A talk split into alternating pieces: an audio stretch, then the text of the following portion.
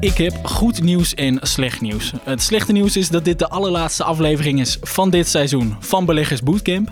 Het goede nieuws is dat we op vele verzoek ehm, ja, eindelijk het over duurzaam beleggen gaan hebben. En we zijn dit keer niet alleen uh, Niels Koers, aandelenanalist en ik, maar we hebben ook een speciale gast van ABN AMRO, Judith Sanders. Judith, welkom. Dankjewel. Uh, wat, nou, laten we even direct beginnen waarom jij, waarom jij juist in deze podcast aangeschoven bent. Wat doe jij bij ABN AMRO? Ja, ik ben uh, duurzaam beleggingsstrateeg. Uh, klinkt heel mooi. En wat betekent dat? Um, ja, ik draag de visie en strategie uit voor de Nederlandse markt van de bank. En uh, heb daarbij een speciale focus op duurzaamheid en duurzaam beleggen. En heel simpel in de praktijk betekent dat dat ik heel veel presentatie geef, webinars verzorg, content schrijf over duurzaam beleggen. Het is niet geheel toevallig dat jij hier namens ABN AMRO zit, want ABN AMRO sponsort deze podcast. Dank daarvoor. Uh, daar wil ik dan ook direct even bij zeggen dat alle beleggingen die door ons, dus uh, ja, ik en Niels, uh, in deze podcast worden benoemd, niet vanuit ABN AMRO gekomen, maar vanuit onszelf. Dus alle beleggingsmogelijkheden en adviezen zijn niet van ABN AMRO, maar van onszelf. Nou goed, um, we hebben het over duurzaam beleggen. Het is een steeds belangrijker, belangrijker wordende factor voor veel, vooral jonge beleggers. Zo blijkt het uit uh, onderzoek. Ik heb namelijk even uh, wat research gedaan. En een onderzoek door Ipsos uh, laat zien dat ruim de helft van de jongeren onder de 35 jaar duurzaam belegt. Althans, zelf zegt duurzaam te beleggen, is misschien een belangrijke nuance. En 30% zegt zelfs minimaal de helft in duurzame aandelen te beleggen. En bij 35-plussers is dat beeld heel anders. Namelijk 22 procent uh, belegt, en dan zegt zelfs een klein deel slechts, duurzaam. En ruim een derde zegt niet eens überhaupt ooit van plan te zijn duurzaam te gaan beleggen. Dat zie, je inderdaad met name ook bij de babyboomers. Zie je inderdaad dat, dat zegt echt maar 30% van die mensen zegt van nou ik wil, ik vind het een belangrijk beleggingscriterium. En bij ja, inderdaad wat je zei bij, bij de jongen, bij de millennials, maar ook bij de generatie Z. Ja, dan zie je dat, uh, ja, dat het gewoon echt een veel belangrijke rol speelt bij hun beleggingsbeslissing. Nou ja, wat veel uh, opviel uit het onderzoek is nog wel dat zowel de jongere als de oudere beleggers het erover eens zijn dat ze liever niet investeren in bedrijven die dierproeven doen, uh, de wapenindustrie uh, en de palmolie-industrie. Dat dat allemaal een beetje een, eh, een no-go is. Dus daar zijn ze het dan wel over eens. Dus op zich ook al een, ook al een duurzame tint, toch? Als je dat al niet wil doen. Ja, zeer zeker. En um, even in te gaan op jouw cijfers. Um, ik herken het. Zeker bij jongeren die ik spreek, uh, komt duurzaamheid heel vaak uh, aan bod. Vinden ze heel belangrijk. Um, als we het nog even verder gaan uitsplitsen, zie ik ook dat vrouwen het weer wat belangrijker vaak vinden zo, dan ja? mannen. Uh, het is heel generaliserend, hè? Dat wil ik absoluut niet zo. Dat bedoel oh, ik dat absoluut mag niet zo. We mogen maar best generaliseren. maar um, Hoe ja, je ziet wel verschillen. Um, nou ja, ik denk dat jongeren natuurlijk meer maatschappelijk bewust zijn vanwege alle gebeurtenissen die we natuurlijk in de afgelopen jaren ook hebben meegemaakt. Ja, maar dat hebben oudere mensen toch ook Ja, maar de, de, de invloed die het heeft op je dagelijks leven, uh, die is misschien voor jongeren al wat groter dan voor mensen die uh, ja, uh, gezetteld zijn. Ja, en op je toekomst wellicht. En op je toekomst. En ik wil wel ook even benadrukken dat als ik bij ons kijk, bij de bank, is op dit moment 39% van het belegd vermogen is via ESG-criteria of duurzaam belegd. Dus uh, dat is jong en oud bij elkaar. Uh, en uh, ja, daarmee zie ik en herken ik ook wel het beeld dat jonge mensen graag duurzaam willen beleggen, maar ook uh, de, de, generaties daarvoor Ja. steeds meer geïnteresseerd dus je zijn. ziet dat gewoon dat het steeds populairder wordt.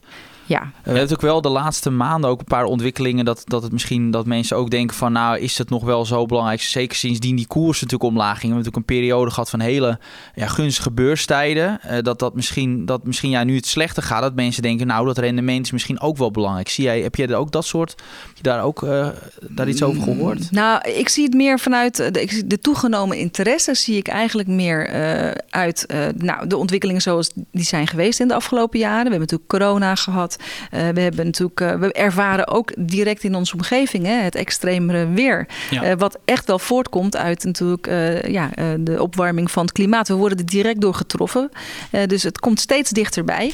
Ehm, daarnaast hebben we natuurlijk ook in de Verenigde Staten met Black Lives Matters, hè, de ongelijkheid in de samenleving. Er zijn een aantal gebeurtenissen geweest die, die we allemaal wel hebben meegekregen en waarvan we vaak ook zeggen: ja, daar uh, wil ik binnen mijn beleggingen wel uh, ja, rekening mee houden.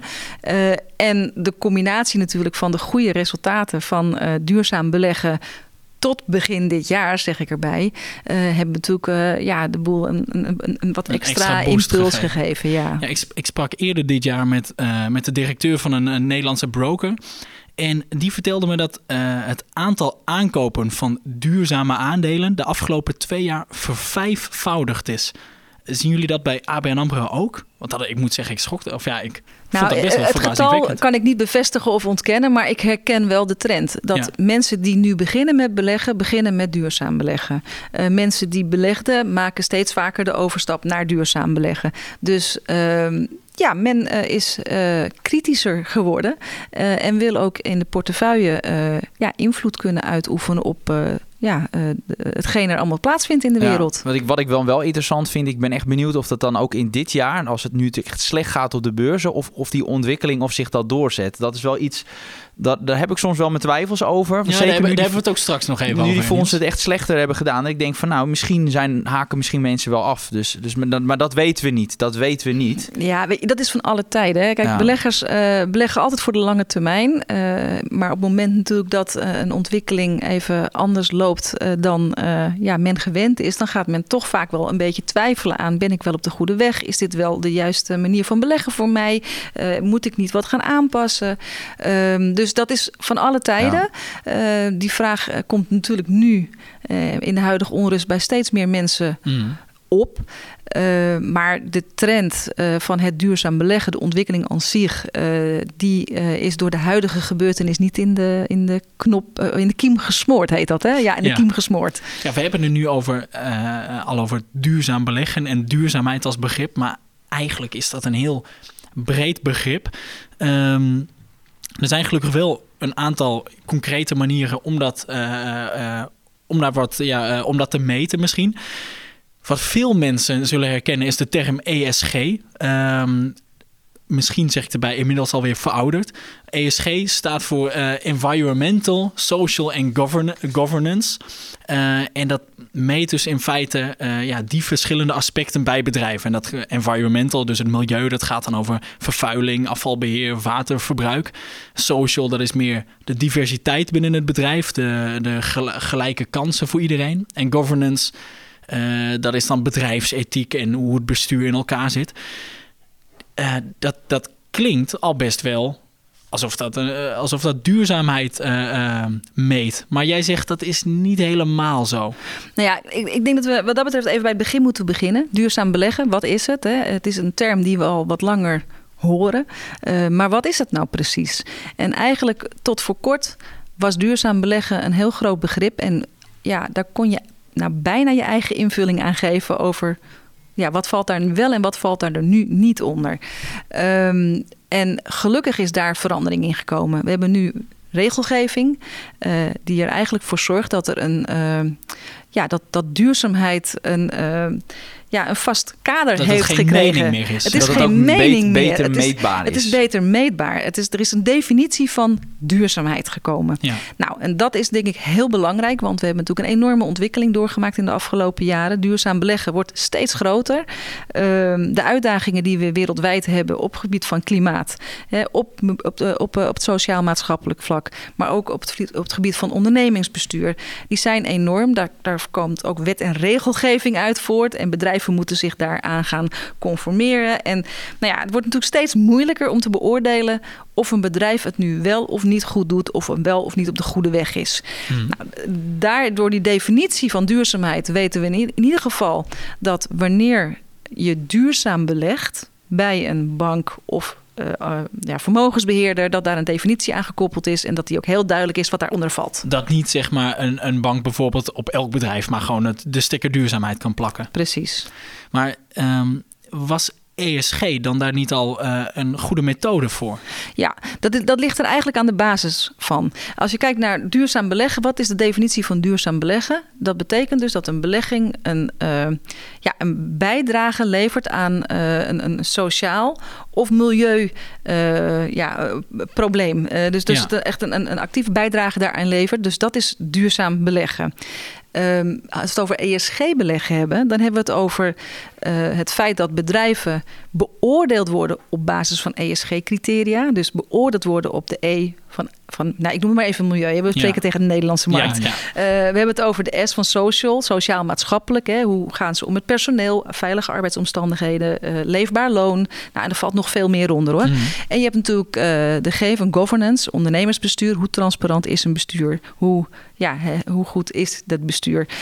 En daar worden bedrijven op beoordeeld. En bij ESG-beleggen kan het best zo zijn dat een bedrijf op een aantal van die punten ja, best wel goed presteert maar niet goed genoeg om een bijdrage te leveren op milieu- of sociaal-maatschappelijk niveau. Ja. Dus die bedrijven zijn echt wel op de goede weg. Een soort eerste stap is het dus. Het is een eerste stap en het is ook een hele belangrijke stap. Uh, want uh, als belegger willen we dat bedrijven die niet duurzaam zijn of minder duurzaam zijn, steeds een beetje duurzamer worden. Maar dit is, ik noem het even het eerste portaal. Maar dan is de vraag, wat is dan nu de definitie van duurzaam beleggen zoals dat uh, nu is. Hoe zou, je, hoe zou je duurzaamheid nu omschrijven? Met die, dat, dat zijn de SFR-artikelen die nu geïntroduceerd zijn. Ja, dat, dat, dat voert best heel ver. Maar wij hebben daar ook een hele mooie brochure uh, voor ontwikkeld... die dat allemaal uiteenzet. Hè. Waar moet een bedrijf aan voldoen? Wat sluiten we precies uit? Uh, hoe worden bedrijven beoordeeld? Um, maar het gaat er dus bij duurzaam beleggen om... dat een bedrijf dus echt een positieve bijdrage levert... aan een oplossing voor een milieuprobleem... of voor een sociaal-maatschappelijk probleem. En dat kan... Uh, ja, op, op, meerdere vlakken zijn. Maar dat die positieve oplossing wordt dus niet in de weg gezeten doordat ze het op andere vlakken niet goed ja, doen. Nee, oké. Okay. En, en uh, maar ik noemde al even die SFR-artikelen. Dat, uh, uh, ja, dat is een nieuwe regel, zeg maar, of een nieuwe manier om zo'n sticker op een bedrijf te kunnen plakken. Kan je uitleggen, als ik dat goed zeg hoor, maar kan je uitleggen wat die SFR-artikelen inhouden? Nou, eigenlijk heb je het over een kla klassificatie van verschillende soorten beleggingsfondsen. Of eigenlijk, uh, ja, je hebt dus zeg maar uh, een, artikel 6, je hebt artikel 8 en je hebt artikel 9. En artikel 6, dat noemen we dan ja, grijze beleggingen. Eigenlijk worden binnen die beleggingsfonds of binnen die beleggingsportefeuille ja, niet of nauwelijks rekening gehouden met duurzaamheidscriteria. Uh, als we bij de bank uh, daarover hebben, dan hebben wij wel uh, uitsluitingen van bijvoorbeeld het tabak of controversiële wapens. Maar het is niet een portefeuille die gericht is op, op duurzaamheid. Dus en er kunnen dan dus gewoon nog oliebedrijven kunnen dan da da daarin zitten? Daar kunnen alle bedrijven in zitten, behalve de bedrijven die we hebben uitgesloten. Ja, maar dat, uh, um, dat zijn bedrijven, zeg maar, in, die, uh, in dat grijze, ja, dat grijze, die grijze manier van beleggen. Daar zeg je, ja, wij als bank sluiten daar toch een aantal partijen uit. Um, meer dan misschien wettelijk verplicht is, maar dat, dat is dat dus is niet. Keus. Dat is een keuze. Ja. Een er keus. zijn misschien andere partijen waarbij dat, die echt enkel de uh, partijen uitsluiten die, ja, waarbij dat van de wet moet. Ja. Dus en dat maakt het grijs. Als in niet duurzaam. Uh, ja, nou, ik, ik ken hem graag om. We kiezen dus niet bewust voor, uh, voor duurzame criteria. Je mag overal in investeren, behalve in wat je als bank zelf uitsluit. Hè, mm. Want dat, daar investeren we niet in. Niet in tabak, niet in controversiële wapens. Hè, dat zijn keuzes die wij als bank ja, overall hebben gemaakt, die dus ook niet in die portefeuille voorkomen. Maar daarnaast mag je wel uh, ja, in alle sectoren uh, investeren. Ja. Uh, daar, daar, worden geen duurzaamheidscriteria op losgelaten. Dus dat is een, dat noemen ze een artikel 6. dat is grijs, uh, dat is niet duurzaam. Uh, dus dat is ja, de portefeuille zoals die eigenlijk vroeger altijd werd ja. ingevuld. Ja, die die SFR-artikelen geven eigenlijk de verschillende tinten duurzaamheid weer. Ja, ja want je hebt dus ook lichtgroen en dan ga je zo'n stapje erbij. Ja, dat is artikel 8. artikel 8 is ESG. Uh, dat is dus die bedrijven die op, op, op bepaalde ESG-criteria wel goed uh, presteren. Maar Artikel 8 is gewoon ESG beleggen. Dat is ESG ah, beleggen. Okay. Ja. En eigenlijk uh, zijn dat bedrijven die op de, op de goede weg zijn, maar nog niet goed genoeg.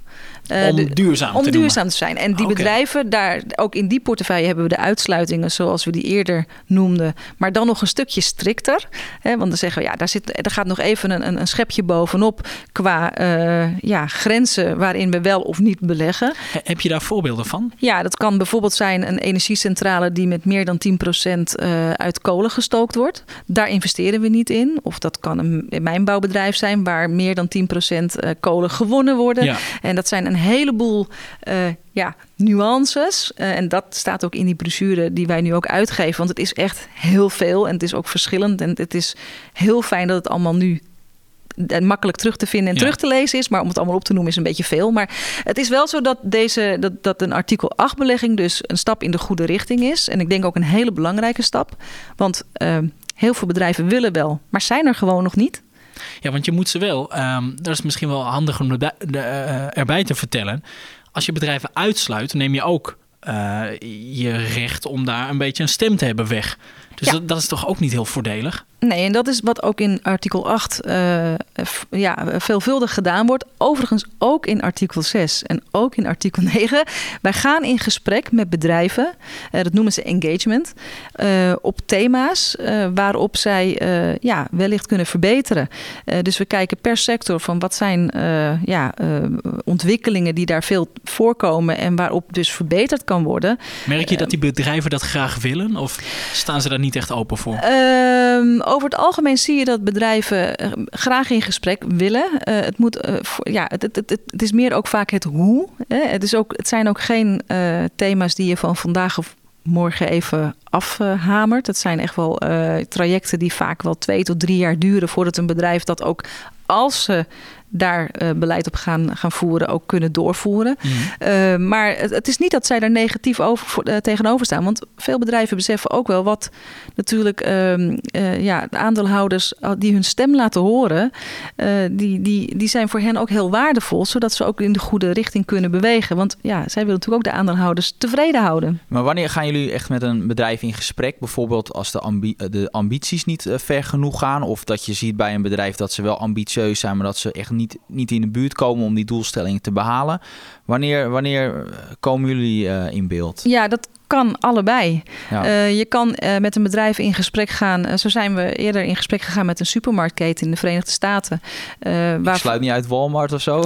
Die scoort nou, heel ik, slecht. Dat, ik, ik kan dan weer geen namen noemen. Okay. Maar het is een supermarktketen in de Verenigde Staten. En, en daar zijn we in gesprek mee gegaan over het loon. het loon ja, was, was ja, niet toereikend. En ja, daar zijn hele intensieve gesprekken over geweest. En uiteindelijk heeft het geresulteerd in een loonsverhoging voor het personeel.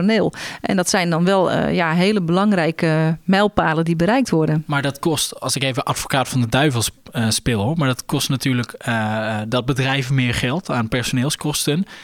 En dus blijft er misschien minder over voor aandeelhouders. Nou ja, onderdeel van het gesprek is natuurlijk ook uh, aan het aantonen wat het bedrijf ook kan opleveren. Want je kan natuurlijk als bedrijf zeggen: hoe minder ik betaal, hoe meer ik onder de streep overhoud. Ja. Um, dat is misschien wel de oude manier van hoe het uh, vroeger ging. Maar tegenwoordig zeggen wij als consument heel kritisch: hè, een bedrijf wat niet goed omgaat met zijn personeel. Uh, dan noem ik maar even ook de millennials, die we aan het begin ook eventjes aan, ja, aan bod kwamen. Mm.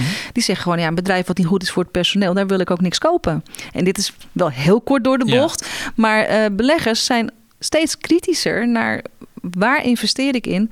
Hoe uh, maakt een bedrijf zijn winst? En uh, ja, voel ik me daar comfortabel bij? Is dan het voordeel, want die bedrijven moeten natuurlijk ook ergens wel een voordeel voor zichzelf zien om te willen veranderen. Is dan het voordeel dat zij misschien een trapje hoger in die duurzaamheids uh, ladder gekomen en zo misschien uh, toegankelijker is, zijn voor veel mensen, ja, veel dat, beleggers? Het is zeker een voordeel dat zij beter beoordeeld worden en uh, misschien ook wel iets nou ja, wat nu ook heel erg speelt natuurlijk. Hè. Bedrijven, personeelstekort uh, is hier groot, is in de Verenigde Staten uh, ook groot. Uh, je houdt je personeel ook langer vast. Dus een stukje continuïteit van je bedrijfsvoering. En dat komt uiteindelijk vaak het resultaat wel weer ten goede. Dus, maar dit is een voorbeeld. we zijn ook in gesprek geweest met een telecombedrijf wat geen CO2-doelstelling had. nou, die hebben ze nu wel. en dus het, het kunnen gesprekken op allerlei onderdelen zijn. Mm -hmm. um, en um, ja, we, we, hebben afgelopen jaar hebben we 800 van dit soort gesprekken gevoerd. 800? 800. En uh, ik zeg er ook bij, dat we doen dat met ook onder andere een, een, uh, een engagement provider. En die doet dat dan ook tegelijkertijd voor meer partijen. Okay. Dus je hebt ook echt wel wat massa. Ja, dan heb je ook echt een, echt een stem, zeg maar. Dan heb je echt een stem. Maar nu hebben we uh, SFR artikel 6 gehad, dus een beetje ja, grijs. SFR artikel 8, lichtgroen zal ik maar zeggen. We hebben ook SFR artikel 9, donkergroen. Ja. Wat, ja, wat moeten, we daarbij, wat moeten we ons daarbij voorstellen? Dat is echt duurzaam. Dat is echt wat duurzaam beleggen genoemd mag worden. Dus dan heb je het over uitsluiting. Je hebt het over een, een nog, uh, nog meer uh, uitsluiting, nog strengere selectie. Heb je een voorbeeld en nog beter, ja, prest betere prestatie op, op duurzaamheid. Heb je een voorbeeld van wat zeg maar misschien wel in SFR artikel 8 nog mee mag doen, maar niet meer in SFR artikel 9? Het, het, het, het, punt met, met natuurlijk duurzaam beleggen is dat ze een, echt een bijdrage moet leveren op een. Op een, op Actief. een op, ja. Okay. ja, maar ook een, ja, een meetbare bijdrage moeten leveren aan een, een, een klimaatprobleem of een sociaal ja, sociaal, uh, oplossing voor een sociaal probleem. Dus het, moet, het moet echt een bijdrage zijn. En dat zijn, er, zijn, dat, zijn dat veel bedrijven of is, is dat een heel klein groepje die bij die negen behoort? Het worden er steeds minder. Minder? Hoe, ja, hoe, hoe duurzamer uh, hoe strenger de, hoe regels, strenger de regels, hoe duurzamer een bedrijf is, hoe minder het er zijn. Uh, als we het oh, hebben ja, natuurlijk okay. over bedrijven die, die echt impact maken. dus echt een positieve bijdrage leveren aan bijvoorbeeld duurzame ontwikkeldoelstellingen. Ja, dat zijn, dat, dat, dat zijn maar een beperkt aantal bedrijven die dat echt doen. Maar als ik het goed heb, um, is het niet zo dat zij één probleem moeten proberen aan te pakken. Want dat is wat je net zei over ESG. Als ze dan op andere gebieden slecht scoren, mogen ze toch nog steeds niet. Nou ja, het punt is natuurlijk, als een bedrijf een heel specifieke, uh, specifiek product of dienst heeft, is het misschien makkelijker om een positieve bijdrage te leveren dan een bedrijf wat heel veel producten biedt. Hè, want dan is het ook vaak een, een, een, een ja, een plussen en minnen. Mm. Uh, dus, dus in dat opzicht is het wel zo dat uh, hoe, hoe duurzamer een, uh, een onderneming is. ehm, ja, ja hoe, min, hoe minder, laat ik dan zeggen, hoe, ja, dan hoe minder bedrijven er beschikbaar zijn. Ja. ja. En, en heb je, ik, wat voor bedrijven zijn dat? Zijn dat, zijn dat echt allemaal... Uh, uh, Hippe bedrijven? Of... nou nee, niet per se nou, dat, maar... hoeft niet per se hoor. Kijk, er zijn natuurlijk bijvoorbeeld energiebedrijven... die op dit moment al volledig uit duurzame hernieuwbare energie... Uh, de energie leveren. Nou, dat zijn natuurlijk voorbeelden. Dat kunnen, voor, kunnen voorbeelden daarvan zijn... die dus ja, wel aan die, aan die hoge duurzaamheidsvereisten voldoen. En hoe is die verdeling onder, onder jullie klanten dan een beetje? Wat, wat is zeg maar die verschillende, die drie tinten? Wat is het meest populair en wat is het minst nou, weet populair? Je, het, kijk, het, ik, ik wil wel benadrukken dat ESG-beleg een hele grote rol speelt in de verduurzaming in de toekomst. Bedrijven die het nog niet helemaal goed doen, maar die wel bereid zijn om het steeds beter te doen. Ja, je kunt ze stimuleren. Dus als je het hebt over duurzaamheid, wil het niet zeggen dat je een beter betere belegger bent. Ja, dat is misschien een beetje gek geformuleerd. Een betere belegger bent qua duurzaamheid als je alleen maar in duurzame beleggingen belegt. Of alleen maar in ESG of een mix daarvan. Ja. Het gaat erom dat die, die hele verduurzaming van de samenleving is een enorme transitie. Mm. En sommige bedrijven zijn er al heel ver in. Sommige bedrijven die hebben, die zijn op weg, maar nog niet ver genoeg. Uh, maar ik vind beide, die zijn, beide zijn heel belangrijk, zolang je maar vooruit blijft gaan. Uh, dus waar je voor kiest.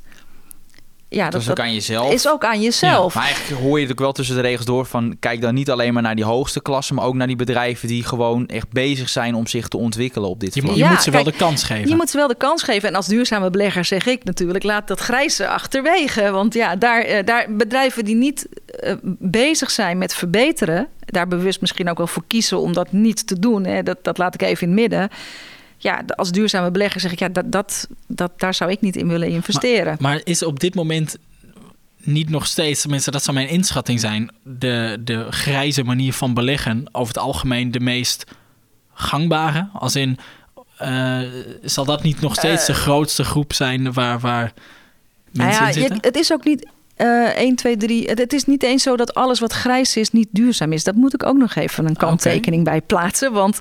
Het klinkt niet, wel zo met grijs. Het klinkt zo, maar niet ieder bedrijf heeft de data beschikbaar om uh, beoordeeld te worden. Dus du duurzaam beleggen is ook een kwestie van data, van beschikbaarheid van data.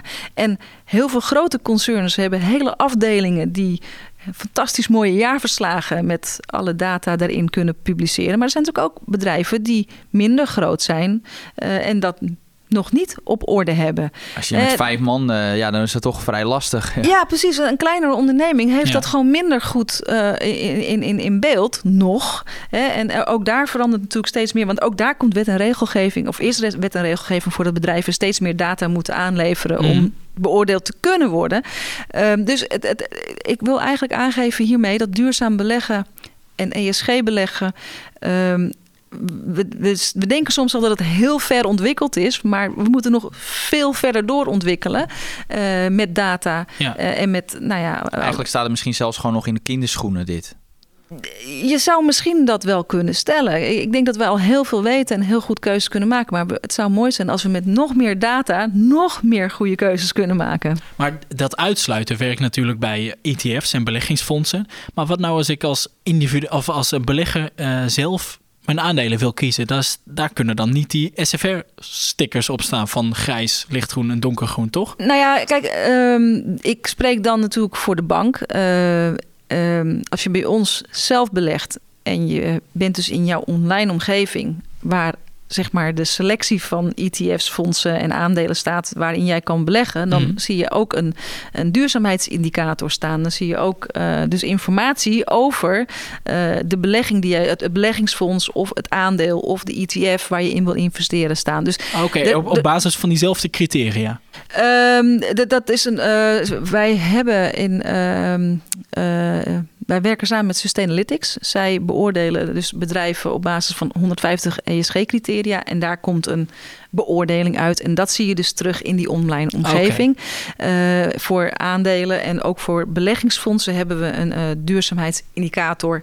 Uh, die ook weer op basis van data is, ja. is, is samengesteld. Dus we helpen mensen wel op weg met het maken van een duurzame keus. Nee, want dat is goed om te weten. Want het klinkt inderdaad heel uh, praktisch dat je met die SFA-artikelen zo kunt zien uh, in welke categorie uh, ze vallen. Maar dat geldt dan inderdaad voor die ETF's en, en fondsen. Maar dat, je kunt dus ook wel zien waar een individueel aandeel ja, je kan, je kan lezen wat een bedrijf doet. Je kan natuurlijk lezen ook hoe zij dus op duurzaamheid scoren. En je kan zelf een vergelijk maken tussen beleggingsfondsen, ETF's en aandelen op basis ook daarvan.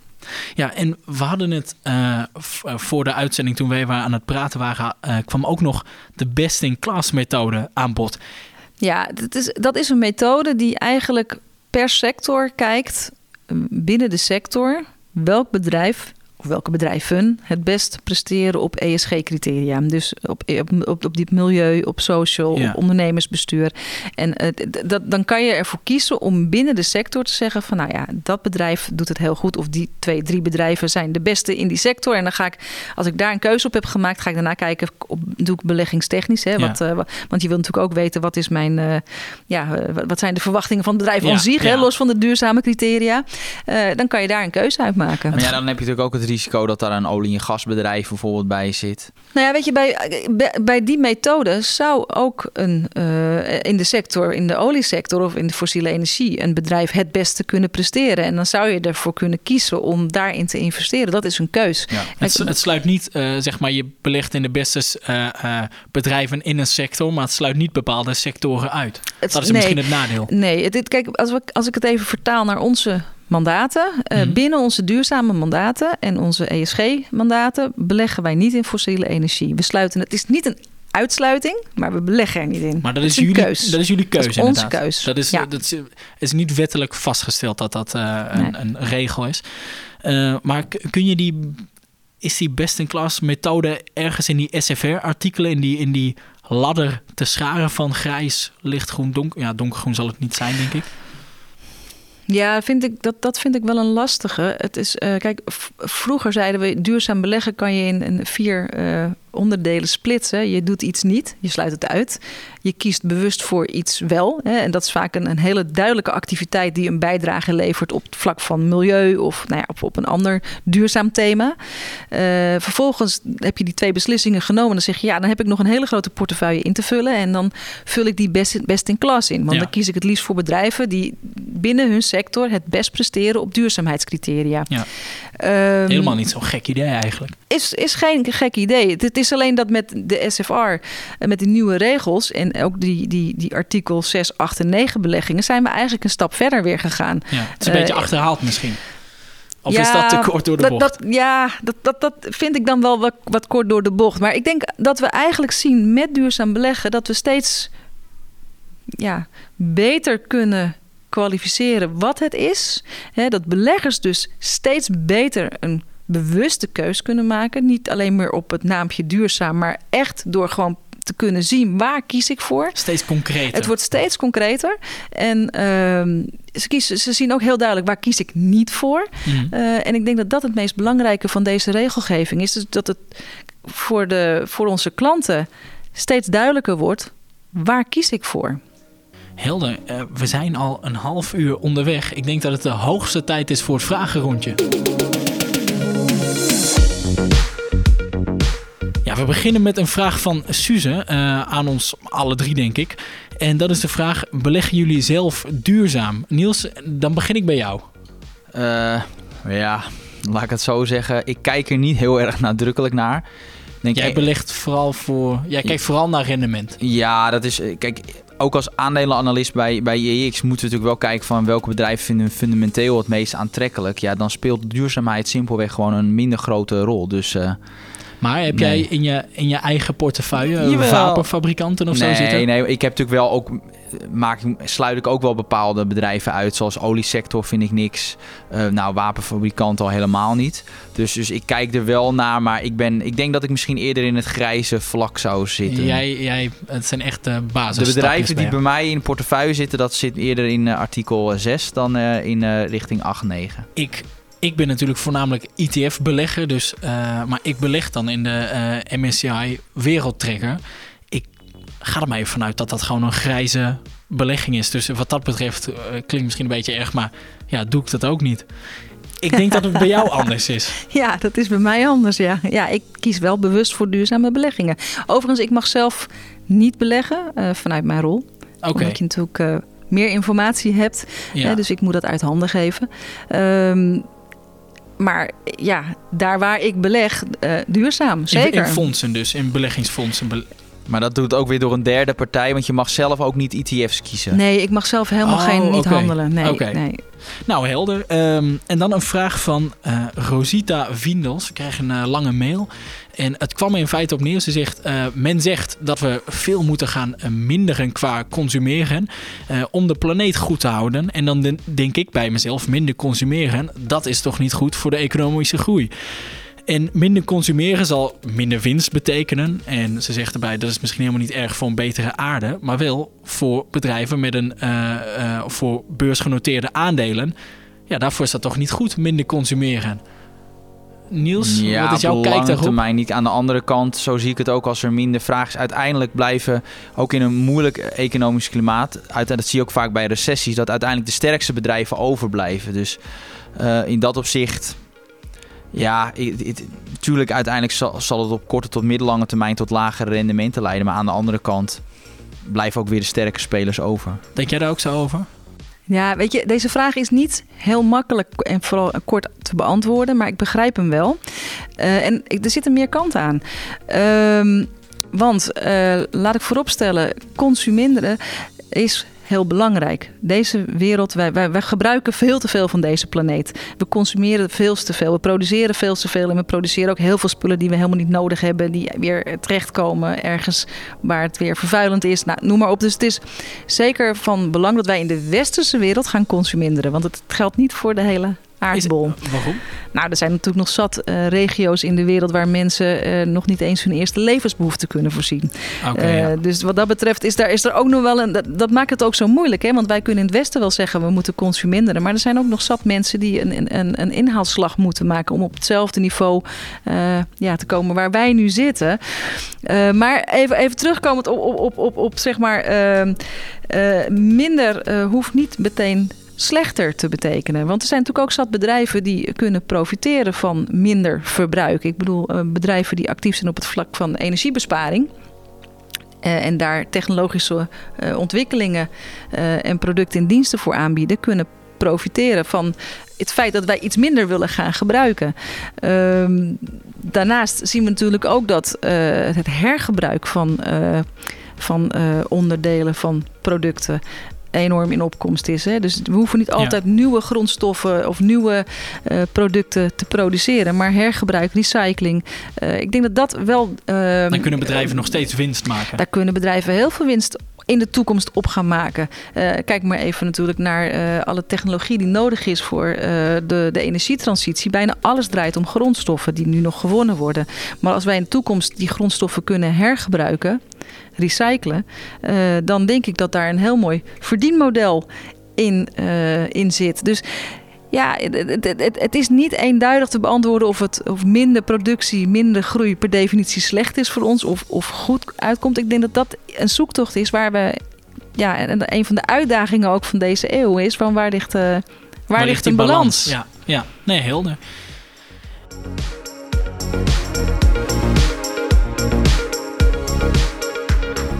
Ja, maar de vragen rond je achter de rug richt ik me heel even tot jou, Niels. Ehm, want wij zijn in deze podcast natuurlijk van de ook wel van een paar concrete voorbeelden. En uh, we hadden het al over ESG beleggen. Dat valt dan een beetje in SFR artikel 8. Um, ehm, en dat dat niet zo vanzelfsprekend is dat je denkt van nou, dit bedrijf zal wel goed scoren. Dat, uh, dat blijkt zometeen. Want we gaan uh, of althans jij, gaat drie aandelen noemen die goed presteren op ESG-gebied, maar ook drie voorbeelden van, uh, of, uh, ja, drie voorbeelden van bedrijven die minder goed En daar zit ook wel een verrassende naam tussen. Daar zit ook een verrassende naam tussen, ja. Dus uh, nou, laten we aftrappen met de bedrijven die het wel goed doen. Wat heb je voor ons in petto? Ja, nou op, op nummer 1 waar ik enthousiast over ben is, is ASR. En dat bleek ook uit de cijfers van uh, Sustainalytics. Die hadden ook afgelopen jaar was... Uh, was de verzekeraar. Was ASR de verzekeraar waar ze ja, benoemd tot meest duurzame verzekeraar ter wereld. Nou, dit jaar zijn ze dan nummer 2. Dus dat is ja, gewoon een bedrijf die daar heel erg op let. En dat komt ook omdat zij beleggen in bedrijven die ja, zorgen voor een verlaging van de CO2-uitstoot. Ja, en ook, een verzekeraar belegt natuurlijk zelf ja. ook al dat geld, hè? Ja, en ook hoge medewerkers betrokken betrokkenheid. Dus daarop scoren ze goed. En het grappige is dat ze dan op governance, dat het dan weer ietsje minder is. En dat komt, en dat is wel grappig, omdat zij dus geen bonusbeleid hebben. Ah. En juist bij dat onderdeel governance willen, wil blijkbaar de beoordelaar wil juist dat er wel een bonuscultuur is. En ik, denk dat veel, ik denk dat veel uh, werknemers en misschien aandeelhouders juist wel blij zijn dat. Nou ja, kijk, dus, er zijn voordelen en nadelen van, van bonus, van een bepaalde bonuscultuur. Maar vaak zie je dat dat wordt overdreven. Dat hebben we in het verleden in de bankencrisis gehad, natuurlijk met extreme variabele bonussen.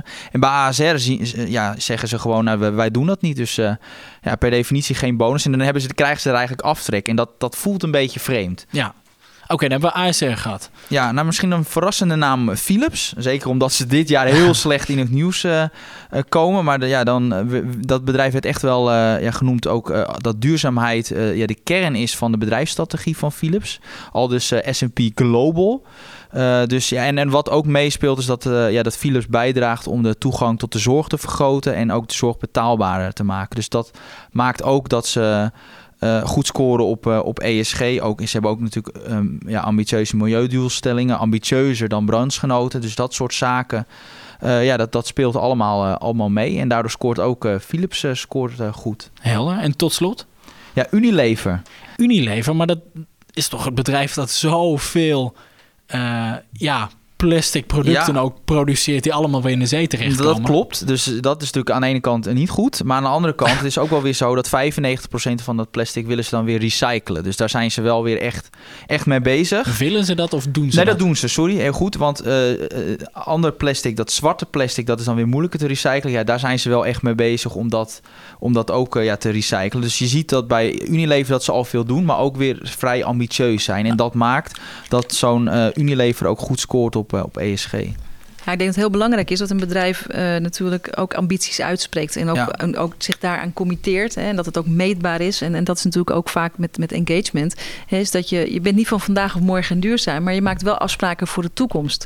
En dat is ook heel belangrijk. Dit is misschien ook een mooi voorbeeld uh, over dat een bedrijf dus waarschijnlijk niet in, die, uh, in dat SFR artikel 9 zal vallen. Want het heeft echt nog een paar flinke verbeterpunten. Maar het is wel een bedrijf waar je dus uh, dat dus uh, ambities uitspreekt, zijn best doet en die je als belegger dus nog wel kunt stimuleren. Zeker, ja, zeker. Dit soort bedrijven uh, hebben ook, er is bijvoorbeeld ook een grote voedingsmiddelenproducent die heeft uitgesproken dat ze 7,5 miljoen hectare landbouwgrond willen gaan inzetten voor regeneratieve landbouw. Hè, dat is landbouw wat beter is voor de, voor de, Ja. ja. voor de grond, zeg maar, voor het milieu. En, en Minder eh, schade aan minder de bodem. schade eh. aan, aan de bodem. En eh, nou ja, dat, dat heeft tot gevolg dat er gewoon tonnen minder CO2 uitgestoot worden. En dat ook de, de leefomgeving van de lokale bevolking daardoor fors verbetert. Dus dat, dat- dit zijn wel echt ontwikkelingen die niet vandaag op morgen, maar ja, in de toekomst ja, enorme positieve ja, impact maken. Maar dan hebben we ook nog eh, drie voorbeelden van bedrijven die het minder goed doen op ESG-gebied. Ja, zullen we gewoon beginnen met een Amerikaanse supermarktketen? Laten we daar eens mee beginnen. Nee, Walmart die scoorde ook heel slecht. En dat, dat zit hem echt met name in dat, dat social gebeur, eh, gedeelte. Dat, eh, ja, dat, dat, ze kli- gewoon... dat klinkt wat oneerbiedig, hè? Dat social gebeuren. Nee, nee, dat wil ik zo niet zeggen. Nee, maar meer, ik, ik zocht even. Soms zoek je naar je woorden. Eh dat zit er met name in dat zij, eh, ja, als het ga- gaat om gelijke kansen voor personeel, dat daar toch wel een verbetering. Daar te maken ze is. nog niet veel aandacht aan. nee, en ook als het gaat om, om, om ja, gezondheid, eh, safety management, dat, dat, ja, daar scoren ze gewoon heel zwak op. En ook fair trade issues hebben ze. Dus Oh ja. ja, waar halen ze de producten vandaan? Dus dat is iets, ja, daar moeten ze Zeker echt voor een stappen maken. supermarktketen wel belangrijk. Ja, en ze zijn ja, de grootste partij ter wereld. Dus, eh, dus ja, dat, dat is, ja, dat is gewoon echt de partij dat als jij echt wil kijken naar ESG en duurzaamheid, ja, dan zou ik deze belegging niet nemen. Oké, dat zijn jouw woorden. Ehm, wat hebben we nog meer op het lijstje staan? Ja, nou, eh, onder andere ook eh, Meta scoort slecht. Eh, wat, wat ja, Facebook eigenlijk. Facebook in Ja. feite. En dat, dat zit hem ook weer in de ethiek naar, eh, naar werknemers. Dus eh, dat, dat, is een, dat is een ding. En, maar veel belangrijker, een naam eh, die, die verrassend is, eh, Tesla. Tesla, Want maar aan dat, Tesla denk je aan dat duurzaamheid. maakt de duurzame elektrische, goed voor het milieu, elektrische auto's, zeg maar. Ja, maar alleen het probleem is dus dat als, er- als het gaat om hoe zij hun personeel behandelen, ja, daar is dan die verbetering te maken. Ga, gaan ze echt niet doen hoor, want bij Elon Musk, als jij niet bereid bent om minder dan 60 uur per week te werken, dan schopt hij er al meteen uit. Is dat zo, ja? Ja, nee, je moet je echt. Eigenlijk vindt hij dat, dat, je- dat je, net zo hard, je net zo hard moet inzetten als hij zelf. En hij, hij heeft gewoon in principe geen leven. Hij is alleen maar aan het werk. en, en dat verwacht hij ook van zijn werknemers. Dat die eigenlijk continu aan het werk zijn om het, om, om het, om het bedrijf beter te maken. Maar je ziet dat toch wel veel bedrijven daar, of veel werknemers daar willen werken. Omdat het wel een bedrijf is dat impact Een beetje maakt. Prestige heeft het ja, wel. het is wel. En ze, mensen kunnen, krij- kunnen, krijgen dan ook wel goed betaald. Maar ja, ehm, ja ze moeten dus wel hard omdat, werken. omdat, omdat eh, werknemers misschien niet heel goed altijd of altijd even goed behandeld worden, scoort het slecht op ESG-gebied. Ja, dat speelt zeker de behandeling van personeel speelt, eh, speelt bij Tesla heel erg mee. Ja. Oké, nou dat vind ik ook wel verrassend, ja. Want op het eerste oog klinkt het wel... Misschien zijn er wel mensen die deze podcast luisteren, die hebben Tesla puur omdat ze het een duurzaam bedrijf vinden. Ja, dan is dit natuurlijk wel pijnlijk om dan te horen. Maar, Ja, ja. op ES, we hebben nu wel geleerd Ja, in deze ESG, podcast ja. dat er een verschil is tussen duurzaam en ESG. Maar op ESG-gebied scoort het dus Ja. niet al te best. Nou ja, dat is, daarom is die combinatie ook zo ontzettend belangrijk. Ja. Eh, wat misschien ook nog even eh, interessant is om te bespreken, en dat eh, volgens mij wilde jij dat graag benoemen, Niels, is dat ehm, duur, zeg maar de meest duurzame bedrijven, dat zegt, het zegt niet per se iets over of het ook de best renderende bedrijven zijn. Nee, want voor je als aandeelhouder, kijk, dat vind ik dan als analist ook belangrijk, dat je voor die bedrijven ook een, een reële prijs betaalt. Dus dat je niet een te hoge prijs betaalt voor, voor die aandelen. En wat zag je met name de afgelopen twee jaar, dat die bedrijven die echt heel goed scoren op het gebied van, van duurzaamheid, dat die een hele hoge marktwaardering hebben. En dan, dan word ik als analist, word ik daar wel, raak ik voorzichtig van, nou, is dat dan wel het moment om dan blind in die aandelen te stappen? En dat zie je nu ook dit jaar gebeuren. Nu stijgt de rente.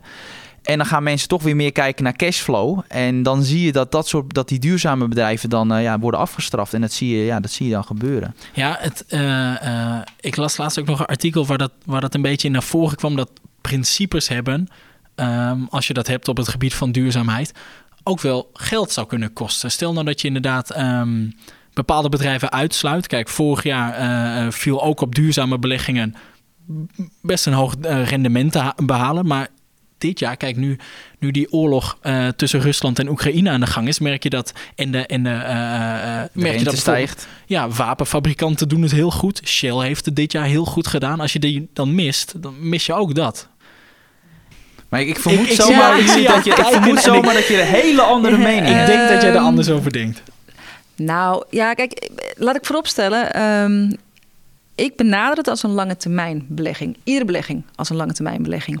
Ehm, maar als we even terugkijken naar de afgelopen jaren, dan zien we bij, de, bij ons, bij de bank, uh, dat uh, 2020, 2021 uh, deden de duurzame portefeuilles twee jaar achter elkaar beter. Beter dan de brede markt? Beter dan de brede markt. Ja. Afgelopen jaar doen we het wat minder omdat we inderdaad onder andere niet in fossiel investeren. Uh, daarnaast zie je natuurlijk het effect van die oplopende rente en, en groeiaandelen. Nou ja, die worden daardoor wat harder geraakt. In een mhm. duurzame portefeuille zitten ook weer wat meer, wat, ja. wat meer groeiaandelen. Komt dat omdat het veel nieuwe bedrijven zijn? Uh, nou ja, dat zijn onder andere uh, IT-technologiebedrijven die daar gewoon goed op scoren en, en ja. ook wat vaker uh, wat, wat, wat zwaarder in, in de portefeuille zitten. Maar dat, dat maakt helemaal niet zo heel veel uit op het totaal resultaat. Hoor. Want ook het, het, het, niet hebben van fossiel heeft niet een noemen een, een enorm groot effect op het, op het eindresultaat. Maar feit is dat dit jaar doen dan de duurzame portefeuilles het wat minder goed. Um, ja, per saldo zie je op de langere termijn dat die twee elkaar gewoon een beetje afwisselen. Ja, het, ook, is ook algemeen bekend kijk, dat die wapenfabrikanten het op de lange termijn en met name ook, um, het zijn geloof ik, als, het gaat om roken, hè, die fabrikanten van die sigaret, uh, tabakindustrie, ja. ja. die hebben natuurlijk wel eigenlijk fantastisch gepresteerd. Niemand, ik, ik, bedoel, ik wil ze niet hebben, maar qua rendement nee, hebben ze de afgelopen 50, 60 jaar wel heel goed gedaan. Als duurzame belegger kijk je naar meer dan mm. alleen naar rendement. Nee, dat, dat is, ook een, zo. Dat is echt een uitgangspunt waar je wel bewust voor kiest, hè, omdat je bepaalde activiteiten ja, niet in je portefeuille wil, bepaalde activiteiten wil ondersteunen. Mm. Uh, maar ik, ik, ik denk even gewoon kijkend naar de toekomst. Hè, dan zien we eigenlijk dat bedrijven die nu al goed omgaan hè, met, met, met, met milieu en sociaal-maatschappelijk betrokken zijn. Dat zijn bedrijven die eigenlijk ook goed zijn uh, voorbereid op veranderingen op basis van wet en regelgeving voor de toekomst. En we zien natuurlijk dat dat enorm speelt. Hè? Uh, als we bijvoorbeeld kijken naar het besluit uh, om vanaf 2035 geen auto's meer te mogen produceren met een brandstofmotor, mm. dan zie je wat voor een impact dat heeft ja. op bedrijven die nog niet actief waren op het, op het vlak van elektrische auto's. Die moesten als malle grondstoffen gaan inkopen, die moeten gaan omvormen. En dat, dat is echt die impact is enorm. en dit is ook bedrijven hebben een voorsprong. En bedrijven die dus al bezig waren met die transitie, ja, die waren gewoon goed gepositioneerd. Of dat dan vandaag resulteert in, in, in een te hoge of een lage of een goede waardering. Ja, mm -hmm. maar de, voor de toekomst zijn zij gewoon goed gepositioneerd. En zo kijken wij als, uh, qua duurzaam beleggen naar uh, de ontwikkelingen die er zijn. Uh, en bedrijven die dus ja, daar goed op inspelen. Ja, zijn argument. naar verwachting wat minder gevoelig en dus ja, wat min, die nemen wat minder risico blijft, Als je echt veel te veel betaalt, is een heel extreem voorbeeld. We hebben dat uh, afgelopen jaar gehad bijvoorbeeld voor een Fastnet. Ja. Uh, de, de, de snellaadbedrijf. Ja, dat bedrijf had destijds uh, twee jaar geleden een omzet van, van, van 5, 6 miljoen euro. En dat was 3 miljard waard. Kijk, ja. dan kan je wel zeggen van inderdaad bij zo'n bedrijf misschien een extreem voorbeeld. Maar tuurlijk, die gaan extreem groeien. Alleen, ja, ja je betaalt zoveel voor zo'n aandeel... Ja. dat dat ook een, weliswaar zelfs een slechte lange termijnbelegging kan zijn. Dus dan ja. kan het wel zijn dat die bedrijfsprestaties... fors zijn verbeterd in het komende decennium. Maar dat je daar als belegger niet de vruchten van Nee, maar als, als belegger neem je natuurlijk je beslissing... op basis van een combinatie van factoren. Hè? Winstgevendheid, je, je, je, je waardering, mm. uh, natuurlijk je positionering. Nou, de, de, de, tal van factoren die daarin een rol in spelen. Alleen bij ons spelen duurzame uh, criteria... dan gewoon ook een hele belangrijke, of misschien wel de eerste, de, eigenlijk de eerste rol. En dan, en dan kijk je naar, een... dan kijk je ook naar ja. waardering. Want het is niet dat wij niet naar waardering kijken of naar, naar andere factoren. Maar het is, het, het, het je kijkt naar een totaalplaatje.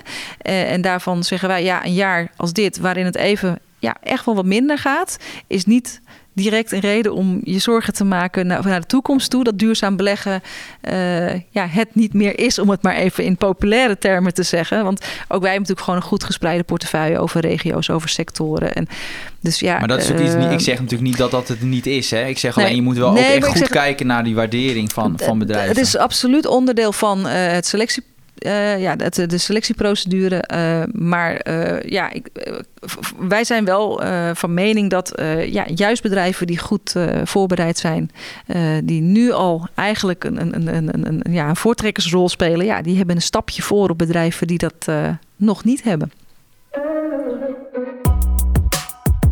Ja, we zijn aangekomen bij het beursdilemma. En uh, ja, dan, dan leg ik nou, de mensen die uh, aanwezig zijn in de podcast een dilemma voor, maar ook de luisteraar. Dus laat vooral weten uh, wat jij zou doen. ik zeg er even bij dat het dilemma echt hypothetisch is. Um, Nou goed, daar gaan we. Of een gemiddeld jaarlijks rendement van 7%. Maar dan zit je ook in niet duurzame bedrijven. Dus laten we even zeggen dat je dan grijs belegt. Of een gemiddeld jaarlijks rendement van 6%, dus 1% minder, uh, door enkel duurzaam te beleggen. Nogmaals, die rendementen, uh, uh, die 6%, die is niet, dat is even echt hypothetisch. Maar stel dat.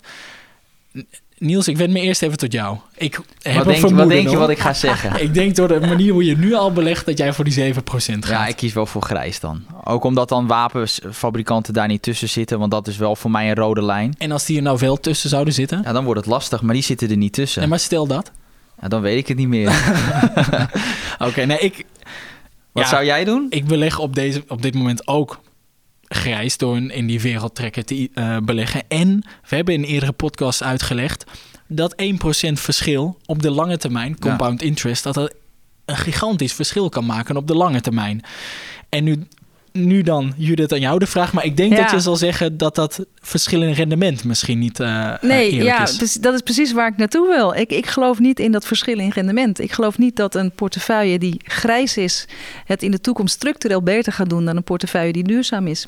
Maar, maar dat is, dit is natuurlijk een hypothetisch voorbeeld. Stel dat. Stel dat je, dan echt zou moeten kiezen dat het... Hè, dat is natuurlijk niks is zeker in de beleggingswereld. Maar stel dat het wel zeker... zou je dan voor, toch voor die 7% gaan of die 6? Nee, ja, uh, het klinkt bijna ongeloofwaardig, maar ik ga echt voor die 6. Want ik vind echt dat uh, je als belegger een hele belangrijke rol kan spelen in de verduurzaming van de samenleving. Waar niet wij direct uh, misschien de, de, het profijt van gaan hebben, maar wel de mensen na ons. En ik heb gewoon twee dochters. Je hebt, je hebt... ik heb een toekomst, mijn kinderen, en hopelijk die. En, en ik wil ook wat dat betreft naar, voor de mensen na mij wel een, ja, een mooie samenleving nalaten. En als ik op deze manier een rol kan spelen, dan doe ik dat. Ik, ik voel me opeens heel gewetenloos. Uh...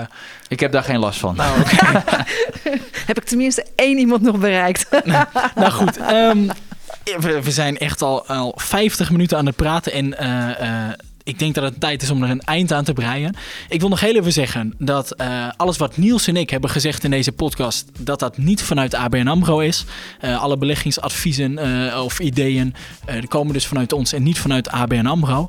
Ik wil de luisteraar heel erg bedanken voor het luisteren. En Judith, hartstikke bedankt dat je aan wilde schuiven. Ik heb veel geleerd en ik vond het een heel interessant gesprek. Dus hartelijk dank. Heel graag gedaan. En uh, ja, de luisteraar bedankt voor het luisteren naar alle acht afleveringen.